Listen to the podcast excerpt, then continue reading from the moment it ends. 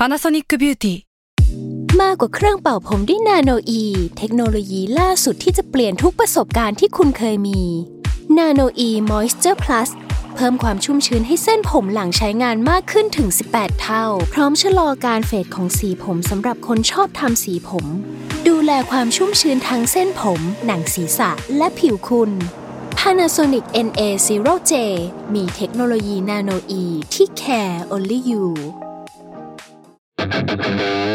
s a l ม o n PODCAST มัน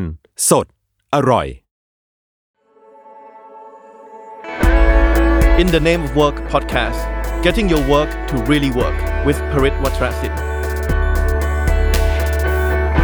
in collaboration with Rise. Hello everyone and welcome back to our podcast In the Name of Work. This is Parit Wacharasindhu your host. In this podcast, as usual, we will be talking to business experts across the world on different areas or disciplines that will shape the future of all our work, regardless of which sector you are in.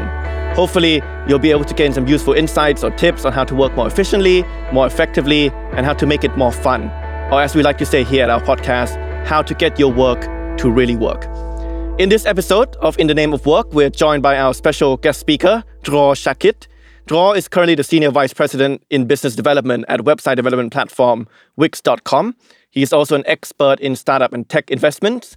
And apart from his own personal um, experiences, hopefully today he will also be able to share with us some success stories on how his home country, Israel, with a population of under 10 million, has been able to transform itself into a global hub for tech startups. Welcome to the show, Dror. Thank you. Thank you, everybody. Thank you for uh, having me. Thank you for joining us. I understand you're dialing in from your hometown. Is that correct?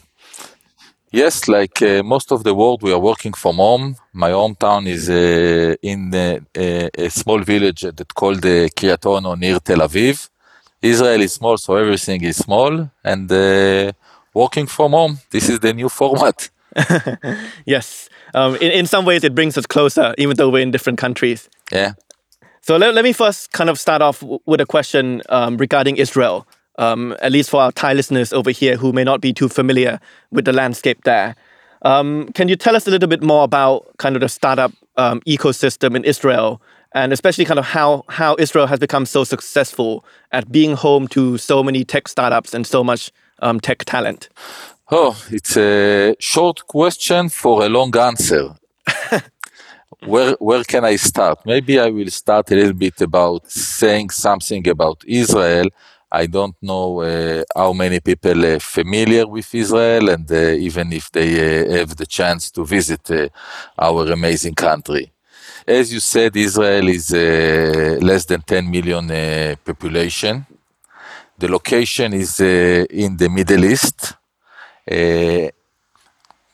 Few, 10 hour more or less 8 hour or 10 hour from uh, uh, bangkok 10 hour from uh, new york 5 hour from uh, london we are uh, about 3 to 5 hour for uh, any uh, european country uh, and uh, we are in the middle uh, it's a small country. Uh, the land is very, very small. I can give number, but uh, you will you will not believe me that how small is the country we have uh, even that we say about 10 uh, uh, million population we are talking about uh, 4 million power force people that are working. We, we are talking about 4 uh, million and it's a, a very unique. I can i recommend you to visit us to see the country how what i am talking because it's very hard to explain the country is without i will give some fact about israel that i think uh, some of them will be very relevant uh, to understand uh,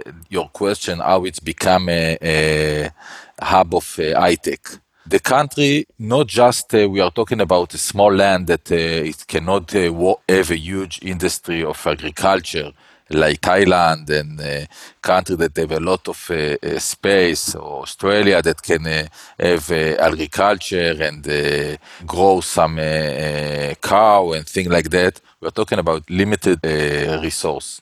We have a short of water. Uh, we don't have uh, oil. We don't have uh, copper or iron. So we don't have any mining industry. Uh, since we are uh, not just a small country, we have some uh, limitation trading with our ne- neighbors. So we are not, the market is also, as a consumer market, is very small. So we are not producing uh, a lot of things. We are not producing car. We don't producing airplane. We are not producing a lot of. Uh, we are producing very few product, mainly food and some uh, uh high tech product. Another thing, we have a unique language. Mm. We have a, language that called Hebrew that just we are speaking this language. Uh, even the character are not uh, uh, the character that all the world is using. We are writing uh, up with left and right, right to left, not like the, the US and the American and all the uh, other countries. So we are find ourselves in a very unique situation to compete in the global uh, economic uh, and uh, trading with the world because uh, we need to go through the gap of language, time different, even currency and, and more. But from the other side, it's amazing country with a, a very good weather comparing to a lot of other country. We are talking about a, a lot mix of culture, uh, uh, Israel is built from people that came uh, from Ethiopia, from Japan, from Russia, from France, all over the world. So you go on the street, it's a multinational country. Uh, as a country, not like as a city, like you go to uh, New York or Paris or London and you see a mix of culture. This is the the, the people that are living in Israel that come from uh, all over the world. And even uh, I believe that we have, I don't have the number, but I believe about 20% of the population uh, still uh, not speaking the local language. There are people that uh, come from Ethiopia, there are people that come from Russia. Uh, uh, we have 20% Arabic population that, so the, the usual uh, it's a multi-language country. So if you go on the street, you see each uh, sign in uh, English, in Arabic, in Hebrew. Uh, and this is the culture that we are uh, growing in. Hmm. So this is pushing uh, our startup companies to think globally from day one.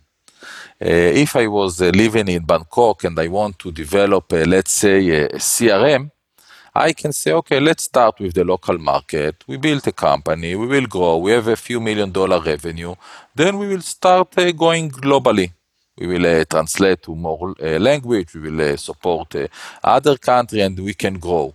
In Israel, if you want to build a company, a startup company, a successful one, you don't even think about the local company. You think about the, the at the minimum about the US market, but uh, usually people think globally how to be a multi-language, how to support multi-currency, how to give support 24/7. Uh, All the uh, thinking coming from a global uh, perspective uh, because uh, we don't have our local market.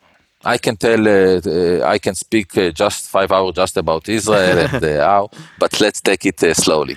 I see. So you're saying that with the odds kind of heavily stacked against you, right? With a with a small consumer market, with a language barrier, uh, with scarce uh, resources, it kind of forces people in Israel to always think big and think globally. Right? When when did that all start? By the way, um, if you kind of was it 10, 20 years ago, or when did businesses in Israel start thinking that whatever they do, whatever product or services they they make, they need to expand globally? I don't know. I don't think there is a, a year that uh, I can mention, but I think at least for the last 40, 15 years, uh, it started by a lot of a company that use uh, military technology mm. and use it for a civilic uh, application. Company like uh, NICE and Checkpoint.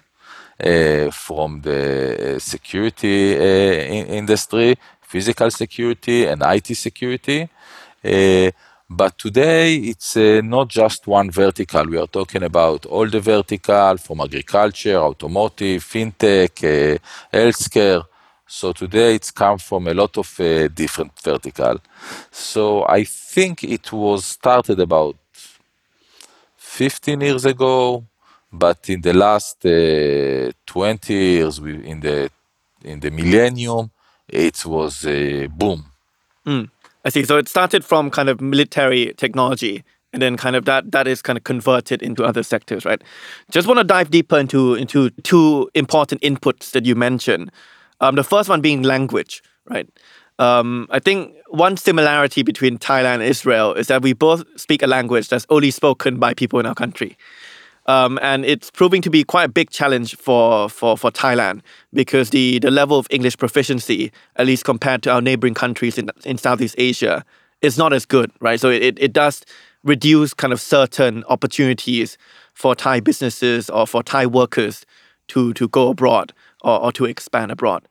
How has Israel been able to overcome this? Or, or if I go to the kind of the basic fundamental question is, how good are people's English in Israel? Since I am traveling around the world and I visited, uh, I believe, more than uh, 100 countries uh, in the last decade, uh, I can understand that there are some countries that, uh, if they want to be global, uh, they must improve the, the English. The English of the Israeli is not perfect. We have our accent, we have our, our, barrier with the language, but I believe that most of the Israeli can uh, have conversation in English. We have a lot of people that uh, about 20% the population speak Russian, uh, 20% of the population speak Arabic. Uh, we have people that speak, uh, you can find, in, uh, for example, in Wix, we have support for about 20 language running from Israel, and we can find people that speak almost any language in, in Tel Aviv. Uh, I think uh, this is a more uh, interesting question uh, than just the English. It uh, lead me to one of the most important uh, issue in the successful of the of the Israel. It's about education, mm. the education system. English is just one part of it. Invest in education from day one. Invest in the education give the uh, young people the tools of becoming successful. And English is uh, one of the important component. It's not the only one, but it's important. I don't remember in Thailand if you are doubling the movie or you skip the uh, the language in the movies. In Europe, for example, Germany, France, they are dubbing the, the movies we dub uh, movies as well. So we, we show them both in yes. kind of English with Thai subtitles and also dub the ones dubbed in Thai. Okay. So we are never dubbing the, the, the movies. Uh, since, this is again, you know, the pros and cons. Since we are a, a small uh, country and small population, the content that we can, uh, that makes sense for, uh, uh, to invest, to uh, produce high, a lot and high quality content in Hebrew, it's very limited most of the content uh, that the kids uh, are uh, seeing and expose are in English. And we are not dubbing, just a subtitle. And we don't have a lot of movie, Israeli movie. Most of the movie that we are seeing are in English. So I think in a regular home, the TV, at least I don't know to say percentage, but a lot of English you, you are hearing even as a kid. Mm. All the all the music is in English. Uh, surfing the internet if you need info because the country is small, the information in Hebrew is limited. So you must uh, uh, use English. In country like Thailand, that you are ten times bigger, uh, you can uh, invest more in uh, original content. You have a lot of information in your language, and this is the same for Vietnam and other Philippines. In Israel, since we are so small a community, we are more exposed to English. I see. You need to find a way to, to, to, to for education. I see. And, and in schools in Israel, do they teach um, lessons both in Hebrew and English, or is it only in Hebrew or only in English? They start teaching English as a as must as a second language. I think uh, when the kid uh, seven or eight, I don't remember. I think when they are seven years old, they start learning English in, at school. I'm sure a good education system expands beyond just um, English um, skills, right? So, what would you say are the, the strengths of the Israeli um, education system Is it the curriculum is well designed and adapted to modern needs, or is it the teaching techniques that are superior to, let's say, kind of other systems across the world? What do you feel are the strengths of uh, the Israeli education system? No, I don't think we have a better uh, curriculum or better uh, uh, infrastructure.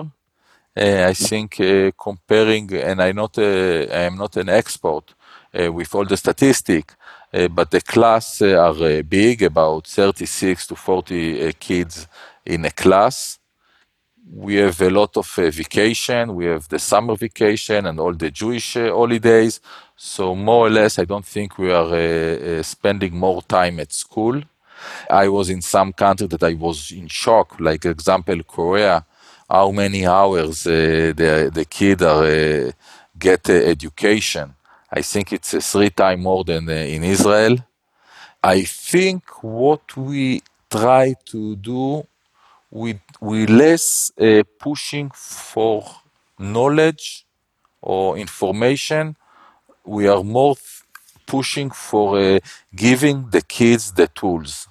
I can tell you that personally, what I uh, care about my kids, it's not that they read another book or get more information, that they will have the tool how to go to the internet and learn a new subject, how to uh, get information and uh, filter it, to understand what is important and what is not important, how to work alone by himself from the internet and how to do brainstorming with a, a group of friends. A lot of uh, tools that can help him uh, in the future. Less and uh, pushing more information about history, about geographics. This is less uh, interesting for me, and I think for most of the people. We are very sensitive to the fact that uh, prepare them to the new uh, agent that people uh, can use the you know my i can tell you a story first of all my kid uh, the english come from the my son from the uh, fortnite or from the online gaming ah. and my daughter from the music she's uh, dancing and uh, listening so this is a huge exposure uh, to english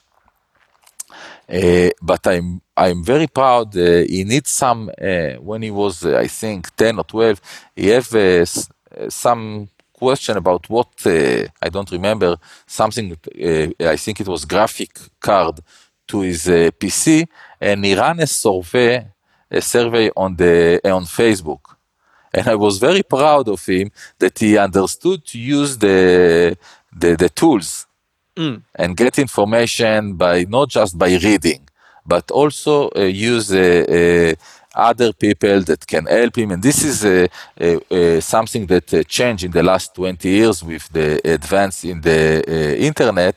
People need to understand, you know, it's about even let's take WhatsApp as a tool. You probably you have a lot of group and mm. you can see people don't understand how to use the tools.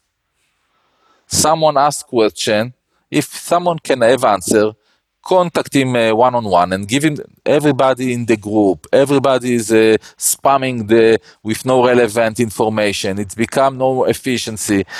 What we need to do is education, taught uh, and teach the new uh, generation how to use the new tool that are uh, uh, available those days the internet, the communication, the video that we are having right now, uh, and more. You mentioned a lot about um, the education system being good at cultivating skills rather than just kind of feeding information, right? Now, having having kind of um, having managed um, a large team or a large number of people in in the startup environment, what are the most important skills that that you would need um, in order to be to be successful in, in the tech world? Is it the hard skills, kind of the ability to to code, to to to to do engineering, or is it also those kind of soft skills that you mentioned, right? The ability to work as a team, um, the ability or the discipline you have in terms of um, self-learning and then and then and then picking up um, new knowledge on your own. What what do you feel are the most important skills that you would want um, the children in a certain country to have in order to be successful um, in a tech startup? Okay, it's a, it's a very good question, uh, but I want to mention just one point for the previous question. Uh, in Israel, we have uh, three big universities mm. that uh, are ranking uh, top 100 university in the world. I just uh, remind you, less than 10 million population in 10 billion uh, population worldwide. Still, we have uh, three universities that are uh, in the top 100 university worldwide. So we have a good education system. The question that you ask is very interesting, and we are uh, struggling this uh, issue in a lot of the startup that I was involved, because uh, when you are hiring people, personally, I think the soft skills are much more important because uh, to learn a new language, to have a technical question, uh, it's always something that you can learn and you can uh, get uh, from consulting. To building a team, it's about uh, a team player. It's about how to work together. The efficiency of the team, if you don't work, can drop down very easily it can become even a damage, not just a positive. It can, if you have a bad team in a company, it can can uh, become even a, a negative uh, added value. So I believe in uh, skill, in soft skill, in about communication between the people, about humanity, about friendship, and also I believe it's about as a manager about the mix of the team you need someone that is a dreamer, someone that is more practice, someone that can uh, uh, organize.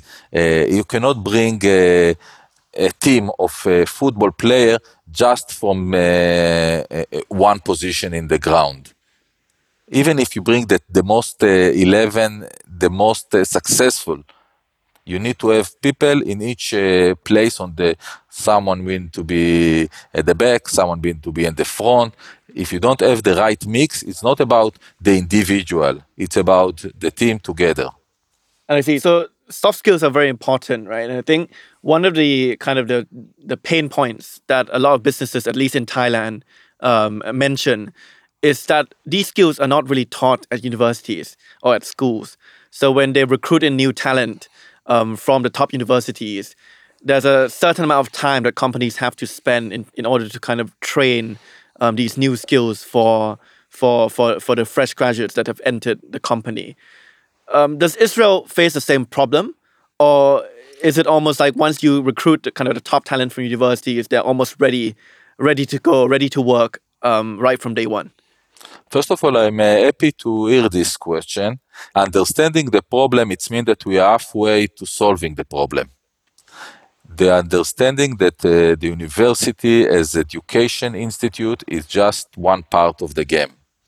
Uh, it's we have, have also uh, this issue about uh, checking people and we are uh, we can take someone to work with us or decide not to go forward with someone uh, not because he's not a talent not because he's not have the skill because he's not fit to the company culture company culture is something that was very developed in the last 10, 12 uh, years uh, worldwide. A lot of company have uh, even VP, that uh, VP culture.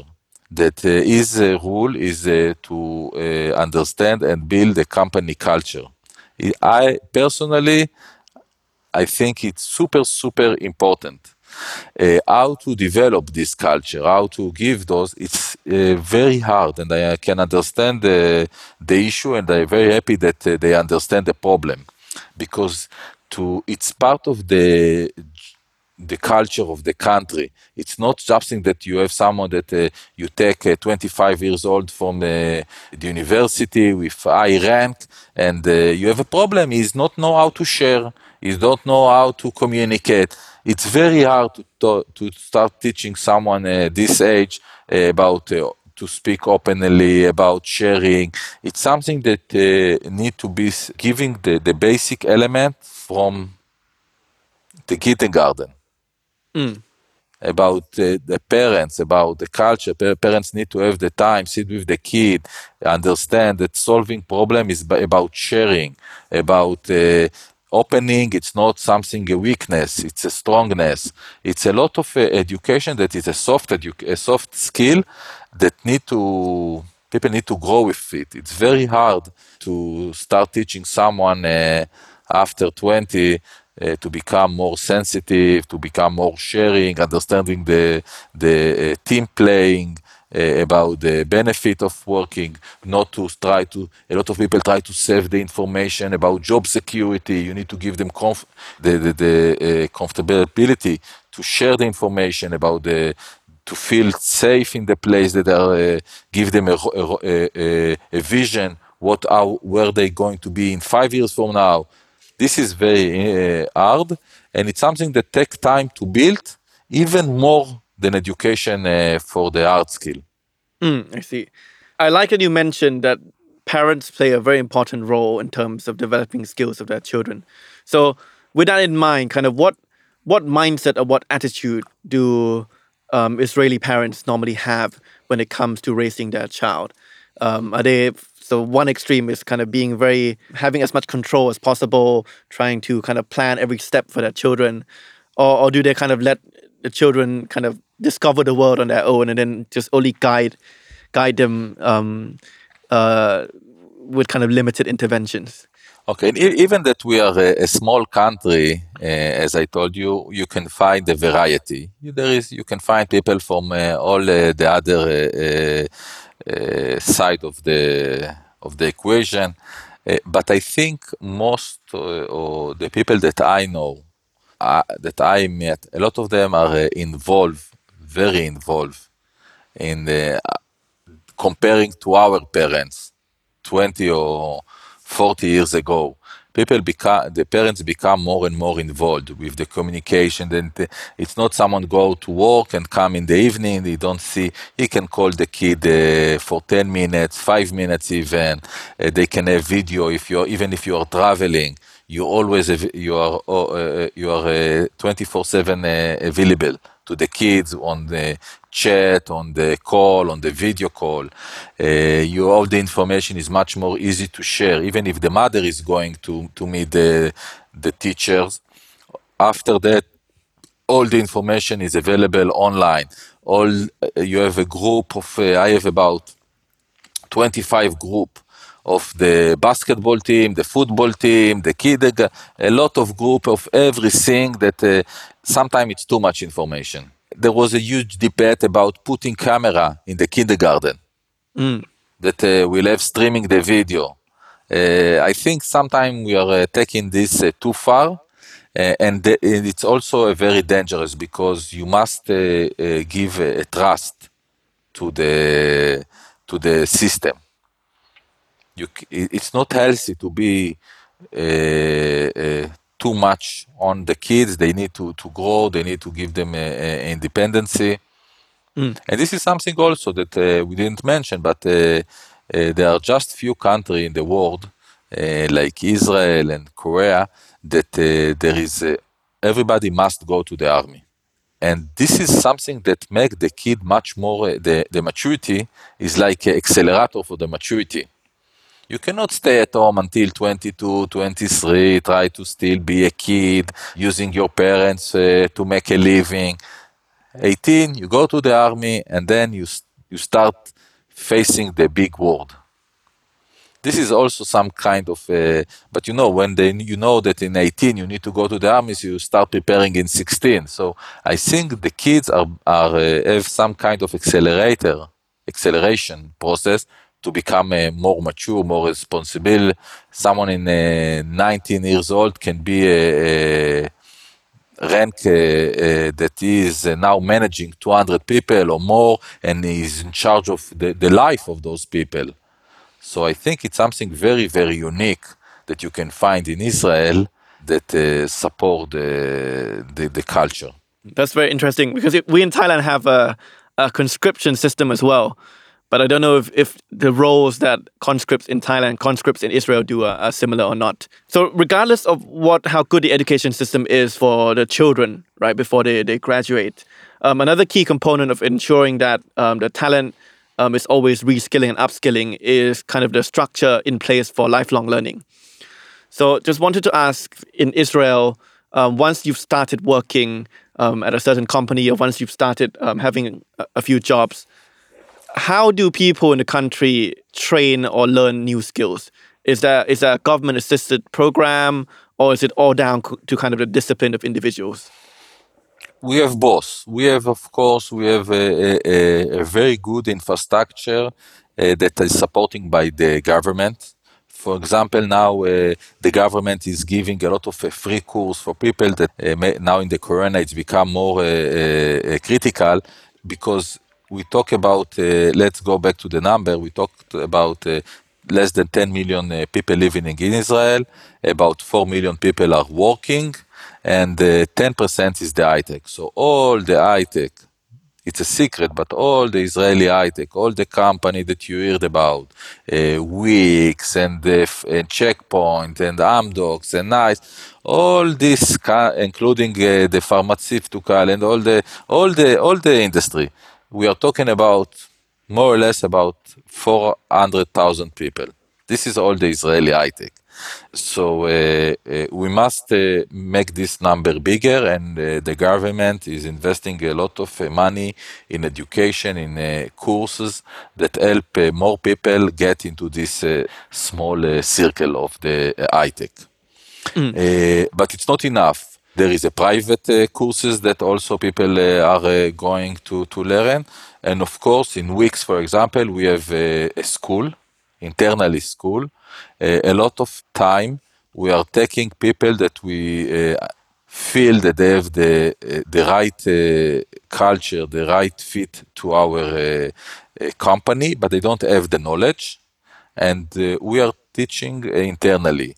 Sometimes it's on on job training, OJT, and sometimes we have a, a, a, class, we have a, a Wix school, we, we are uh, taking a, a, group and we are uh, teaching them and we are spending a lot of uh, effort about building. Even, and uh, I can tell you that even we know that we are spending sometimes a lot of uh, uh, resource, educate the people and they can live and go to some, it's okay. Mm. this is what I, I said, one of the elements is about sharing.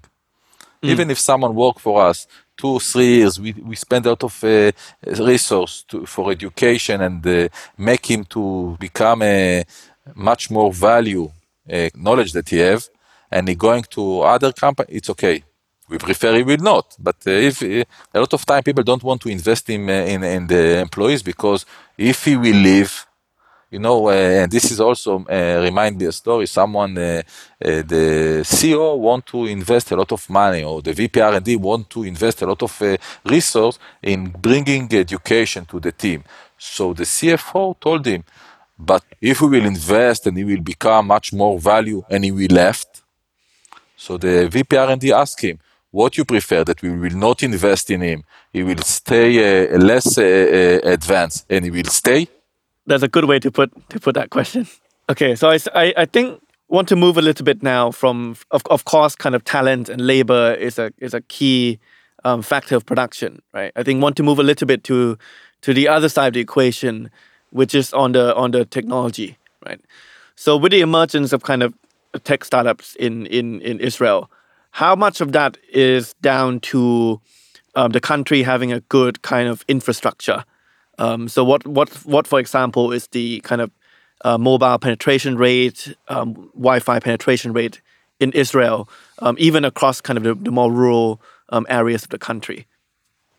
This is this is also a very good question. I don't I don't think Israel is uh, one of the top uh, uh country uh, comparing to infrastructure.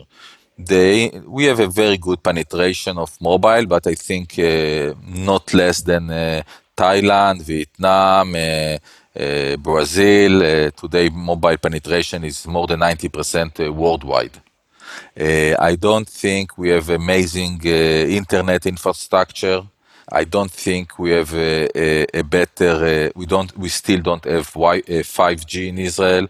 A lot of countries have 5G. I don't think we have a, better we have a lot of regulation about the FCC, about RF, about bandwidth.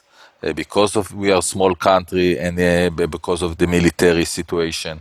So I don't think the infrastructure in Israel are uh, something dramatically uh, different from most of the country that I visited. So I don't think this is the and uh, we are trying as a high-tech uh, uh, sector we are trying of course to push to bring all the new technology that we can have exposure for them that we can use them. We still we, do, we still cannot see a, a automatic a, a car uh, driving in the street, if you want to have a pilot of drone, uh, uh, it's very hard in Israel because of the small and the the occupation of the air. So I don't think that uh, the infrastructure is the reason that uh, Israel is uh, having this industry of the startup nation. I see. So apart from um, what you mentioned before about kind of scarcity driving people to think globally, apart from kind of the, the basic foundations of a good education system, what do you think are the other key drivers or key factors that contributed um, to the the growth of the startup ecosystem in, in Israel? Again, uh, it's something that we are trying internally, and of course, in most of the uh, delegation and the uh, meeting that I have, uh, this is uh, uh, I don't want to be rude, but this is a old and used question. a, a, lot of a lot of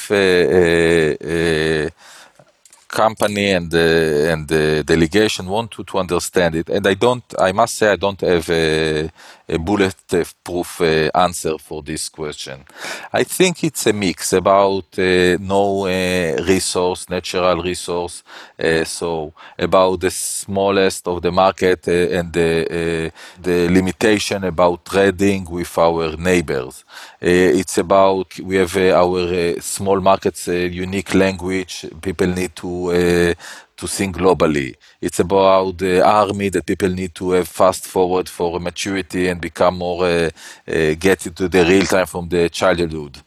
It's also the education system, also the mentality, also the mixed culture. We have a lot of people that come from a very educated country that bring a lot of knowledge and some uh, process about learning and uh, uh, from, like example, from Russia we have people uh, innovated, we have people with uh, courage, with uh, sorry, we have people with the passion to success to succeed. we have a lot of history about we don't have a, a choice just to, to win. Mm. Israel as a country was uh, uh, from day one always was in a fight with one answer: we cannot lose, we must win, we must survive and this is uh, the something that you can find in uh, all the startup. The sharing it's very important. Something very unique about sharing between the uh, company. Even if they have some competition they're still you can ask other startup about uh, how to solve a problem about networking if it can make you introduction. Uh, it's uh, so i think it's a mix about those and more that uh, are generate a, a startup startup nation. Of course, another key ingredient um, for starting a startup is funding. How does the investment and the funding landscape in Israel um, look compared to to the rest of the world? Is it any different? Um, are there are there different? Is there a different model of funding that is available to Israeli startups compared to other countries that you've observed? Yes, this, there is a small uh, difference in the in the model because uh, I give you my uh, perspective on this issue. First of all, investing, uh, like uh, any other decision, is a risk management. Uh, any decision to cross the street is a, a risk calculation. Taking a flight, especially those days, it's a risk calculation. What is the risk and how much you need this flight? Uh, and uh, there is no different uh, investing in a startup. It's also a risk calculation. Comparing to invest in Apple or Facebook, it's much more risky, but also you need to believe that this also can be much more profitable. If not, if it's not more, more profitable, just more risky, it's not make sense to invest. First of all, we have uh, amazing uh, infrastructure of the uh, supporting by the government, helping people to take the risk by uh, giving some leverage and some uh, uh, risk, re reduce the risk by the government that is supporting and the investor they are uh, participating in the seed round in early stage and giving some benefit uh, in tax issue and some other. So the government is very active from uh, almost from day one by supporting uh, the people. Of course if you will read the news people say they are not supporting enough they need support more. It's they are right. Other people say they are supporting uh, uh, more than they need. It's also they're also right everybody is, is, always you can do more but uh, i think generally there is a good system to support startup in israel. Anyone that have an idea can uh, approach the government he can get some money to write a patent, to, patent to get to buy to build a demo as a grant, no as a loan, not as a, a for equity just uh, get, can get some money from the government uh, if he show that he have something real uh, to, to, to to write a patent, to, to invest some uh, a demo. I think this is amazing. I don't think a lot of country have this. Uh, second, uh, we have since it's not something that started just last year, it's running for a decade. we have generation people that uh, started startup 14 years ago, they already have exit, they make a lot of money, so they are coming back to the industry and they supporting the younger generation by investing as an angel. And of course, uh, everybody want uh, to to be in the in the winning side. So uh, since there is a lot of success story that uh, at the end of the day mentality we didn't go to do, go we didn't uh, uh, get into do, this area but everything is about uh, uh what people are thinking not what really happened. But uh, there is a lot of uh, a good story about a company that was acquired and about and even us having this call, it's because the the money, the the the name that we have uh, worldwide about the innovation that it's true, it's it's a fact, but also it's not enough that it's a fact. It also need to be. It's not just good. It's not enough to have a good um, product. You need also to have a good marketing that people know that you have a good product, uh, and this bring to Israel a lot of investor. We have, uh, I think, about more than two almost 300 uh, uh VC are active in Israel.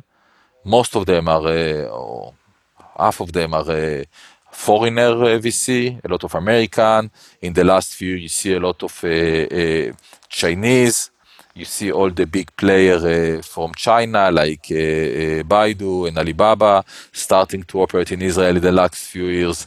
and I really recommend also everybody that is exposed to this uh, uh, uh, podcast to come and learn more and invest in Israel. I just have a call in the last few weeks uh, with one of the biggest uh, company in uh, Thailand. He, he, told me that his father was starting looking for Israeli technology more than 14 years ago and now you mm. want to, to, to come and get more uh, uh, knowledge and technology.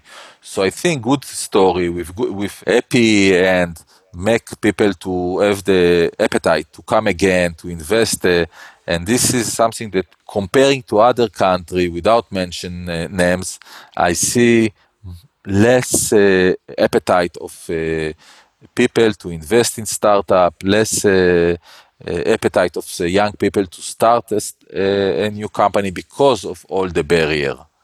Uh, and it's something that we need that need to be done not just by angel, not by VC, not just by government. All the all all those uh, uh, players together. Mm. The government need to support the angel, the angel need to support the startup, the VC need to come after. So it's a, it's a cycle. I see. So, would you say that the ability of a country to attract um, foreign investment is more down to the startups or the private sector's ability to generate success and then draw investors in kind of organically? Or is it also kind of largely down to how the government pushes this as a, as a key strategy um, for, for the nation? So, how big is the government's role in terms of attracting foreign investment into the country? Again, I will give you my personal uh, uh, belief. First of all, it's very uh, important, that, especially in the beginning, that the government help uh, and uh, share the risk with the people that willing to take the high risk uh, with the high profitability. This is nice, but this is not the most important. The most important, I think, for government in country like I know, it's to provide the infrastructure good infrastructure for communication, good uh, uh, tax uh, rules, good, uh, easy to come and fly, uh, and the airport that uh, will be easy to go. About the security, the personal security. When you come to a country, you can feel safe to go on the street. You have light. You don't need to go on the on the dark street in night. you need to have. if you have problem, you you can have someone that can help. You. They need to take. I th- I believe that country. Uh, don't need to get into the business she need to support the infrastructure of the country with all the aspect education system she need to support police that will be safety on the street the road the city uh, uh facility and the private sector can do the rest. If all these parameters will happen business people will come and build hotel they will come and build offices startup young people want to live in this city they can uh, build it. So all the other will generate itself if there will be the right uh, infrastructure. Of course, if they also participate in uh, investing and things like that, it's a bonus, a very important bonus. But first of all, take care of the infrastructure. How easy is it to to start a startup from a regulations point of view um, in in Israel? Because that that's also largely down zero. to the government. Zero. As in very, zero being very easy. Zero now we I talk to you and I say and I, we talk and say ah you have amazing pen why don't you have this this this in an hour I can open a company I can start writing a patent I can have tomorrow we can we have a company I see. Okay, so that, that that that's something which which I think governments across the world can can take as. This is government, the legal, the the all the regulation. Uh, I can tell you that in Israel, to open a company, also in the US, it's a matter of days. You could know today you can it, you can do it in an hour, but usually it's a matter of days or week. You need to go to a lawyer, you need to have accounting. There is a country that we strangle few months to open a company and a local uh, entity with a bank so this is something very important to reduce the barrier of open a company and start a business.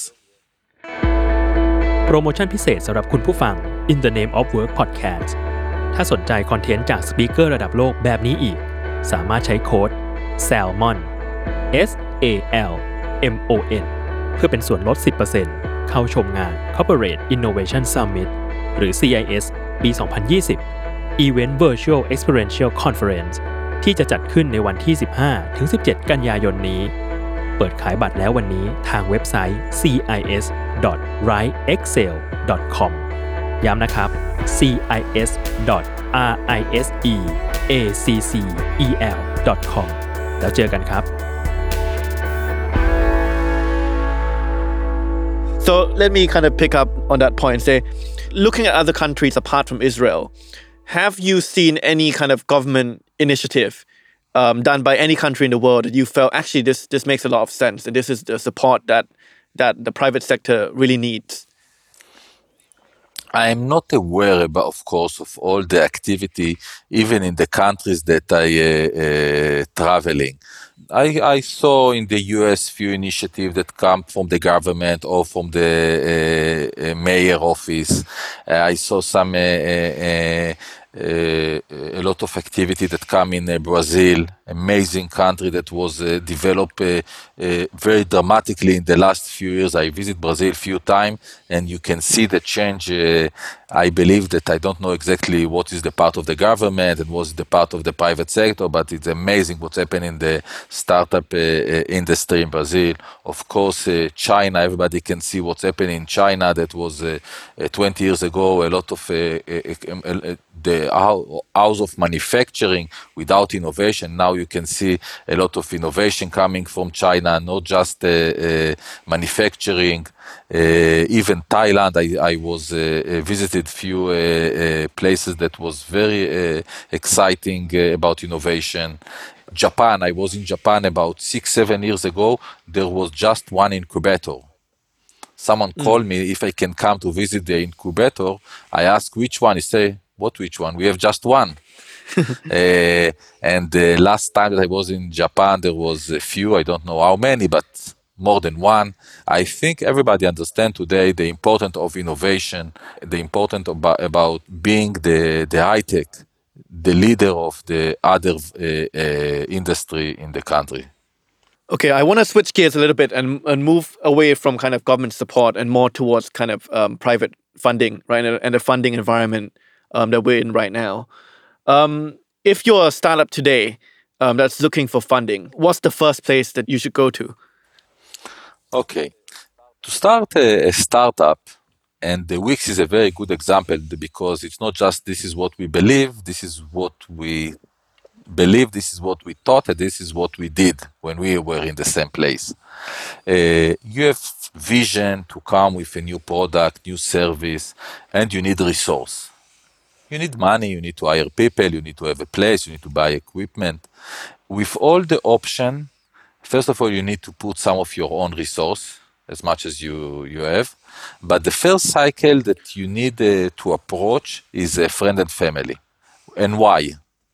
Uh, because you're talking about something that is not exist, about product that you want to develop. And so people need to, first of all, to believe in your vision.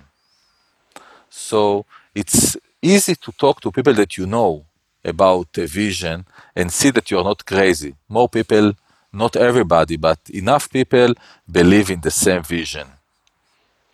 Second, the people that invest in your company need to believe in you, that you can deliver the vision. So if your friend is not believe that you can do it, why uh, other people should uh, trust you? So I I really believe that the first cycle is a friend and family, uh, people that know you. Uh, it's easy to access to them, and uh, a lot of time people ask me, "Do you can uh, introduce me a, friend and family?" It's not someone you can introduce to. It's friend and your friend and your family. To bring someone else that don't know you, it's not friend and family. It's a second uh, cycle. The first cycle need to be people that know you understand your uh, quality, uh, believe in your honesty, and believe uh, and can buy your vision. This need to be the first cycle, and this is what Wix did. When we started Wix, the first one million come from friends and family that we know from the past, believe in us, and this is how the founder raised the seed round. Then you need to, to get the second round. Second round can come from introduction by introduction by friends that can uh, bring you to more professional. Uh, you, probably you need more money in high, higher valuation. You maybe you need some uh, more networking. People that help you go to the market. People that can help you raise this, the B round. So the A round need to be from the second cycle uh, and this is exactly what we did. One of the angel that was invested in the A round, in the seed round, sorry, help us to with the introduction to one of the VC that was the leader of the A round and then uh, uh, we built relationship and they was of course helping us with uh, uh knowledge and uh, understanding about process and uh, building the company and also helping us getting the second round from the b round from more investor. We have our network but they also was part of the game and this is uh, how it should be. This is the uh, Wix is a very good example. I think uh, something that a case study that uh, need to be learned about building a company. Three founder, seed round from a friend and family. After a year, A round from uh, uh, VCs, B round, C round, IPO. Seven years, all from day one to the IPO, and seven years after the company uh, make an amazing ROI for all the investor before the IPO, after the IPO. So uh, it's a good uh, to get in deep when you have time and learn how it's done. I see. So th- that journey, right? That journey hinges a lot around building your network. As you mentioned, kind of the first set of people you need to approach your friends and families, right? What advice do you have for for people who are not are not born into um, a rich um, a rich network, right? So they don't know too many people, or they don't know many, too many people who are able to to invest a huge amount of money. What other alternatives do they have um, to try and get that initial um, first set of funding? Good question. First of all, uh, to build a network, you, you know, it, it's uh, the equation is very simple. As much as you looking for fund, there is someone in the other uh, place that interesting to invest. You don't come to someone that uh, there is enough people that are looking that, have the money and looking for an alternative uh, where to invest. Uh, first of all, you are a team. If no one in the team has the ability to build a network and connect, you have a problem. As I told you, I believe that uh, a team of a startup need to be a mix of different. Someone that is technically genius, someone that is uh, more operation, someone that is a visionary. So you need to, to have a team with all the function. It's very hard to find someone uh, that have all of them. Uh, there is people that have more than one, but all of them it's more complicated.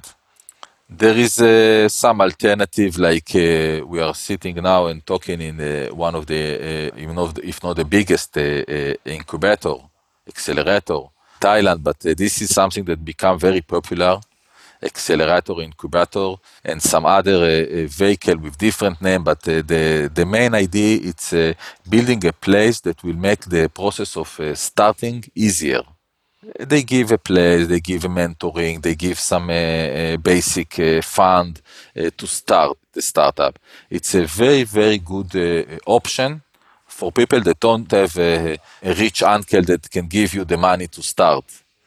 And this is the case for a lot of. Uh, so some startup have their own money from home. Some of them have a good friend and family.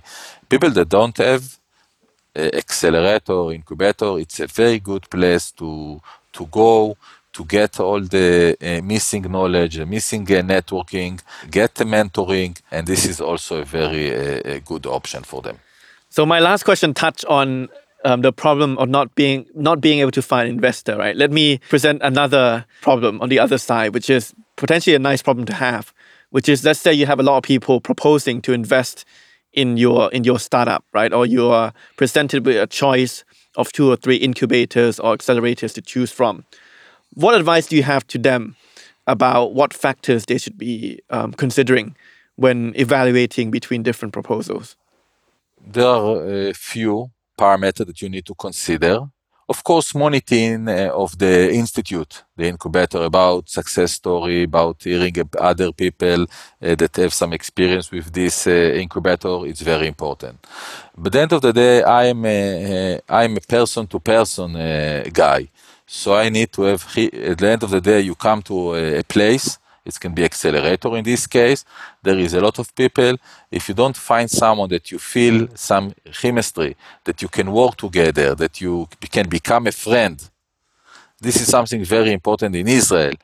It's about if you don't feel that you can go for beer and uh, meet is as a friend, it will be hard to work together. Uh, we like to do a lot of meeting uh, in the evening in a restaurant, in bar, in the morning in a, on a coffee. So uh, in Israel, it's a very informal infrastructure. So and, and, for me uh, and uh, for a lot of uh, people that in the high tech industry, they are looking for the personal connection. So if you go to incubator, you need to, to, to check that this is a professional place, that you have a, a, history, about successful. You have uh, people uh, with honesty, uh, with a professional team, and also you need to meet them. Even if you need another meeting, do another meeting, feel that you people that you can become a friend with. Mm. Because startup, it's a marathon. It's a marathon. It's a long process, a lot of obstacle, a lot of challenges. If you don't have a friend that you can feel, as I told you in the beginning, feel open to talk about the, the problem. No, he's the investor. I don't want to share the problem. He will not uh, sh- uh, invest in the second round. It's become a, a cycle, a, a not healthy cycle. You need to be in a place that you can share the problem, the good thing, the bad thing. You, he will give you advance. He will, he will be really your partner, not uh, just shareholder. And then on the flip side of that, right? What do investors look for when evaluating startups? Is it the idea? Is it the people? What are the most kind of No, no, no. what are your priorities when you the priority as investor, if you're a professional, is to make money. If not, you're, you're, you're not in the right business. You get money from uh, people, you need to show ROI. This is the fair thing. Don't, don't mix. Of course, they want to have fun. They want to work with a funny people. They want to have unicorn. They, the end of the day, they have amount of money. They need to invest in the startup and they want to show our ROI. This is the basic. This is the industry. Uh, and this is different between uh, what is the uh, size of the fund, what is the purpose of the fund, uh, the structure, if it's as a private investor, if it's an investment company, or if it's a VC. VC need to have exit in uh, six, seven years. It cannot wait. Holding company can invest in company without exit that will become profitable and have dividend. So it's very uh, different between uh, investor they have different uh, perspective on the life cycle of the company. But at the end of the day, everybody want to have a good team. Everybody want to have uh, innovation, a new technology uh, with a deep technology that will be a barrier, going to approaching a huge market. All this that you probably hear when you are uh, interview people, investor, everybody. uh, the most important is the team. The most important is the big market. The, I can tell you my uh, perspective, how, how I'm looking on a, a new investment, but uh, at the end of the day, it's about finding the right team uh, that approaching a huge market with coming with an innovation, innovative idea. At the end of the day, you are meeting a, a team. They give you a story. You need to believe in the story, and you need to live in that. Uh, believe that you need to believe in the team. That this team, not just you believe that this is a, a good story, that this team can execute your sto- this, this story. They come to you that uh, in few years ago, all the delivery of food will be with drone. Okay, so you believe that in five years you come to Bangkok and you see drone in the air moving uh, Japanese, Chinese, uh, Indian food by uh, by a, a drone. Okay, and you decide to believe because it's about the future. You believe this is is this the team that can be part of the uh, companies that make money out of this uh, change in the in the how people are deliver food. So this you need to believe that food will deliver by drone in the city, and this is the right team to be part of this game. This is the then and then you can give them the money and you can sit with the calculation how much money what valuation what and make the your the plan details with this um, pandemic, coronavirus pandemic, has that dampened the amount of investments that, that's being put in to tech startups? Or has it actually accelerated the amount of investment because of the, the higher, in a way, forced technological adoption across, especially developing countries? This is an interesting question that I don't have the answer, unfortunately. We are uh, in the beginning, in the end, or in between uh, this uh, period of the pandemic. So uh, it's very hard to give some kind of report about the effect of the pandemic since we don't know in what phase we are. The first wave, the second wave, maybe there will be sixth wave, maybe just two. So uh, I can try to give you my uh, point of view and what I can see from what happened in uh, July 2020 uh, Eh, five uh, or six uh, months in these crazy times. Of course, you can see all the high tech is growing. a company that support e-learning, video conference, e-commerce, de- delivery. it's amazing. A company, the one side is all the high tech that support the remote working and remote living, and from the other side, the, the traveling and the, this is growing dramatically. This is dropping dramatically. The travel, uh, the hotels. Uh, so uh, people that investing in startup see amazing ROI. Uh, go to the Nasdaq, see it's uh, unbelievable. The Nasdaq is growing. A company got to amazing evaluation.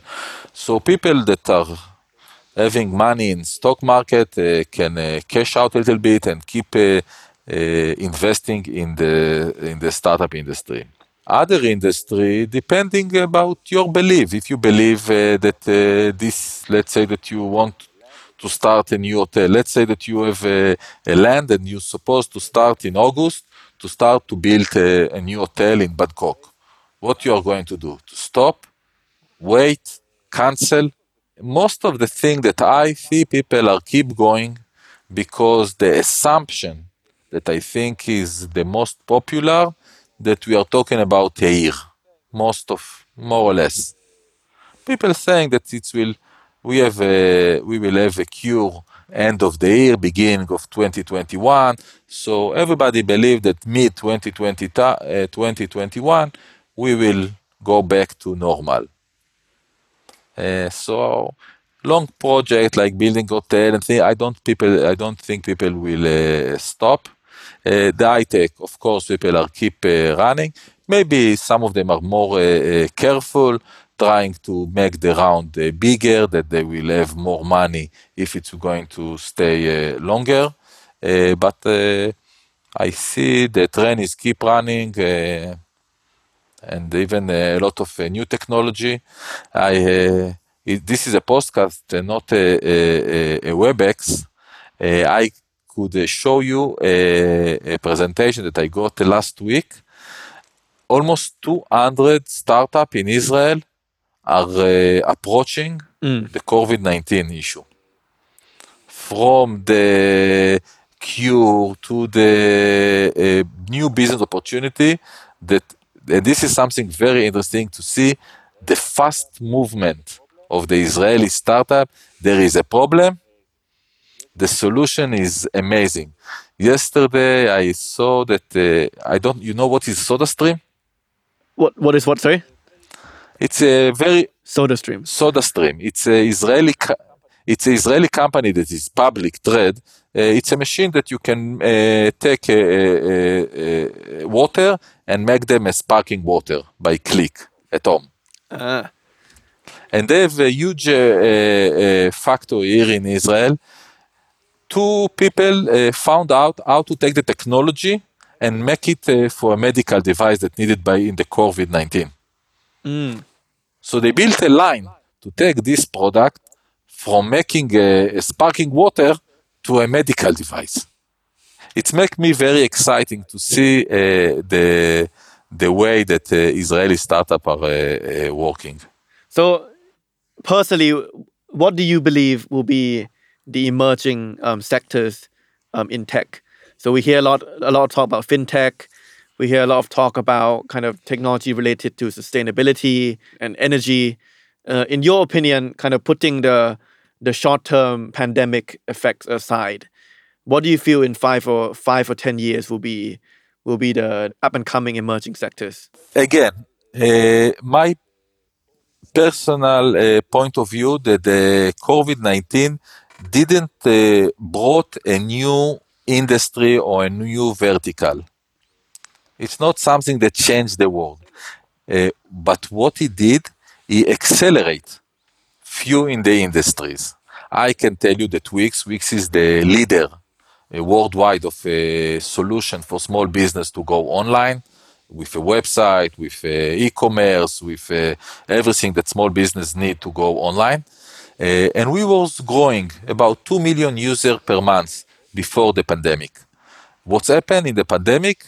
It's not that we come with a new product.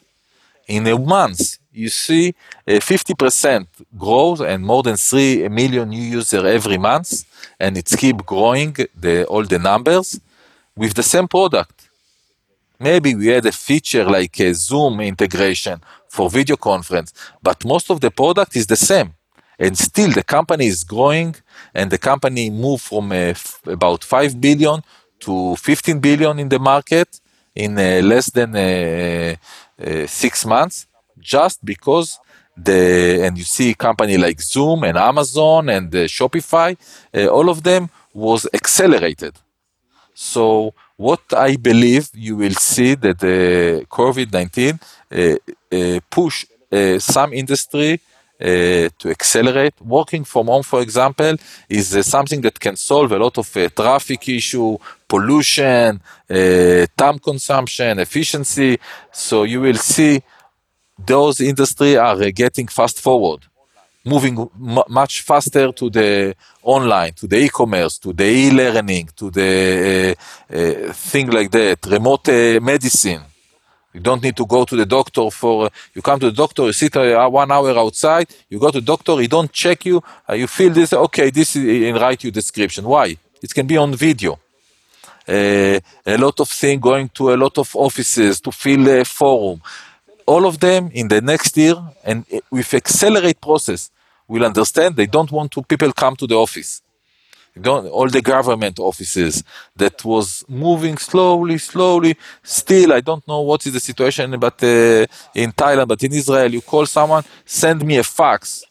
Where the hell I can find a fax to send you? I, I can send you WhatsApp. No, no, no. We are. We, you need to send us a fax. Email. No fax. And I talking about Israel. You talk about infrastructure. Israel last year. Today, I believe that uh, people will understand they need to, to use more the, the internet. Internet security will become a, a must, a bigger uh, industry, remote medical, a lot of uh, uh, everything that is about the COVID will stay with us after the, the COVID will uh, solved. We're coming towards the end of our show. Um, I think we've heard a lot from you today about the success stories of both kind of your country, Israel, and also um, Wix as a, as a company during its kind of seven year journey. So I guess I leave you with, with two final questions. Looking ahead into the future, my first question is what's next for Wix? And then my second question is what's next for Israel as it grows even further um, as a global hub for tech startups? I'm, I feel very uh, good with those questions. Uh, I've, we, I, I look on the future with uh, open eyes and uh, I see a huge success also for Wix and also for Israel. Uh, since Israel, uh, the main industry and what is pushing the economic is the high tech and the high tech will keep growing. Uh, it's a huge opportunity to to, to grow and success and bring uh, prosperity uh, for the Israeli citizen. I feel that we are in a good position to be a leader and also uh, as i told you with the all the share and the thing we are happy to share uh, our knowledge and our ex- expertise with anyone that approach us from any country, with any industry. Personally, I have about uh, two to three delegation before the corona from all over the world, from China, from uh, Thailand, from Thailand, from Vietnam, from Mexico, Brazil, all over the world. I have a delegation that I'm hosting and uh, meeting almost uh, three to four times a week, depending on the weather, but also a good weather. So about Wix. I don't know who is uh, listening, but I really uh, uh push you to go to Wix.com and uh, try our product. We are. Uh, uh, I was in Thailand two times last year. I have a plan to open an office in Thailand this year, in Bangkok. unfortunately, this event was supposed to be in April, and I was supposed to come face-to-face meeting and not just talking to a mic it's a huge opportunity for us. A lot of small business, a lot of small store, a lot of small uh, tales, entertainment that can use the internet to become more available and more uh, uh service uh, oriented uh, by the internet. Uh, unfortunately, we didn't did enough. I used the opportunity last year to localize all Wix product to Thai, to the Thai we have local language, local payment, uh, and we are looking for uh, partners partner for Wix can be anyone that have access to the small business community. It can be a telco like AIS or some other telco. It can be banks. It can be insurance. It can be association. Anyone that have uh, access to small business that want to, be supported, those uh, clients and give them the best product in the world that can help them uh, to go online. And something that I can say uh, for uh, uh maybe to close this uh, uh, session is if, as weeks before I have a presentation, that the slogan was Wix your business to grow your business. The meaning is if you have a small store, you can go online, you can sell online, you can give a CRM support. And it's I, I was really trying to explain why Wix your business to grow your business. And we saw during the last uh, more than 10 years a lot of business that was small using Wix and become bigger. Uh, in the last few months, uh, I changed this uh, slide. Uh, now I said, uh, I say, I'm saying everybody, Wix your business to save your business, because people will not that will not go online will disappear, disappear because maybe the COVID just enhance or emphasize uh, this uh, uh, that uh, everybody understand that if it's a lockdown and you don't sell online, the revenue go to zero, not to 10%, 20%. Uh, but it just give you a, a, brief to the future. People that will not go online will not survive. If you have hotel and you cannot get uh, ordering online, just people that come and knock on the door, you understand it's not going to survive. People because people will because everybody will have the option to say, to book online so you will book online. Even if you come to bangkok and you look for hotel you don't start going door by door. You open the mobile look for hotel oh this is available i will book it you will not start knocking on the door if you want food you're not going to from restaurant or you, everything will be so i really uh, uh, have uh, an open uh, you can publish my email. It's uh, dror at wix.com. Everybody is uh, will is invited to contact me. We are here. One of the thing I was we didn't talk about my personal background. I was involved more than 100 startup as a consultant, as an investor, as a mentor. one of the most no, there is a lot. I don't know. The Wix is about family. We are working together. It's uh, we have fun. We have a, a team that work together for and know each other for many many years. But one of the uh, important issue that I want to mention, especially those days, Wix is doing good.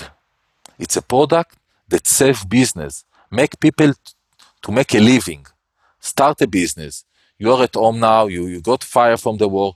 You can start online business. The barrier is nothing the cost is you can start with the free and then uh, you can pay a few dollars per month but you can start be a consulting you can start be a, a yoga teacher you can start uh, being a translator from thai to english you can start being a, a graphic design a lot of options that you can start doing from home and build your business just using Wix. Uh, so we are really doing good for the country, for the small business community, and the small business is the most important part of the GDP of countries. This is the most uh, uh, employee are more, most of the people are working in small business and not in enterprise. And this is uh, uh, something that is very important as a government uh, to support, as very important as a, as a country to support uh, people that have the uh, low the barrier to start a business. And one of the solution going online is uh, what we are offering. So on, on that inspirational note, I think just want to thank you, Dror, for a very informative session. I think we learned a lot about the kind of the success stories for both um, Wix as well as for Israel. So thank you very much for for joining us um, here today. Thank you for uh, inviting me and asked me. Uh, of course, uh, it was uh, to in one hour or two hours uh, to talk about so many issues like Israel ecosystem, the COVID. Uh, it's not enough. Uh, the best way is, first of all, to go to wix.com and see the product, read about Israel, and the most important, you are welcome to come and visit us in Israel. There is a direct flight. When the, the sky will open, I can uh, give you my word. Personally, I will come at least another uh, one of the top uh, uh, attractive uh, in my list is to come back to uh, Thailand. Uh, and I will be happy to meet you face to face and uh, host anyone that uh, need uh, knowledge or information about Israeli, getting some uh, business contact. Uh, please uh, feel free to contact me. Thank you again. Hopefully, we'll get to travel soon. Yeah. Um, and thank you everyone as well for listening in. If you want to hear more of these great conversations, please do tune into our podcast. Um, every Wednesday it's called In the Name of Work, and you can reach us through any channel via Salmon Podcast. Thank you very much.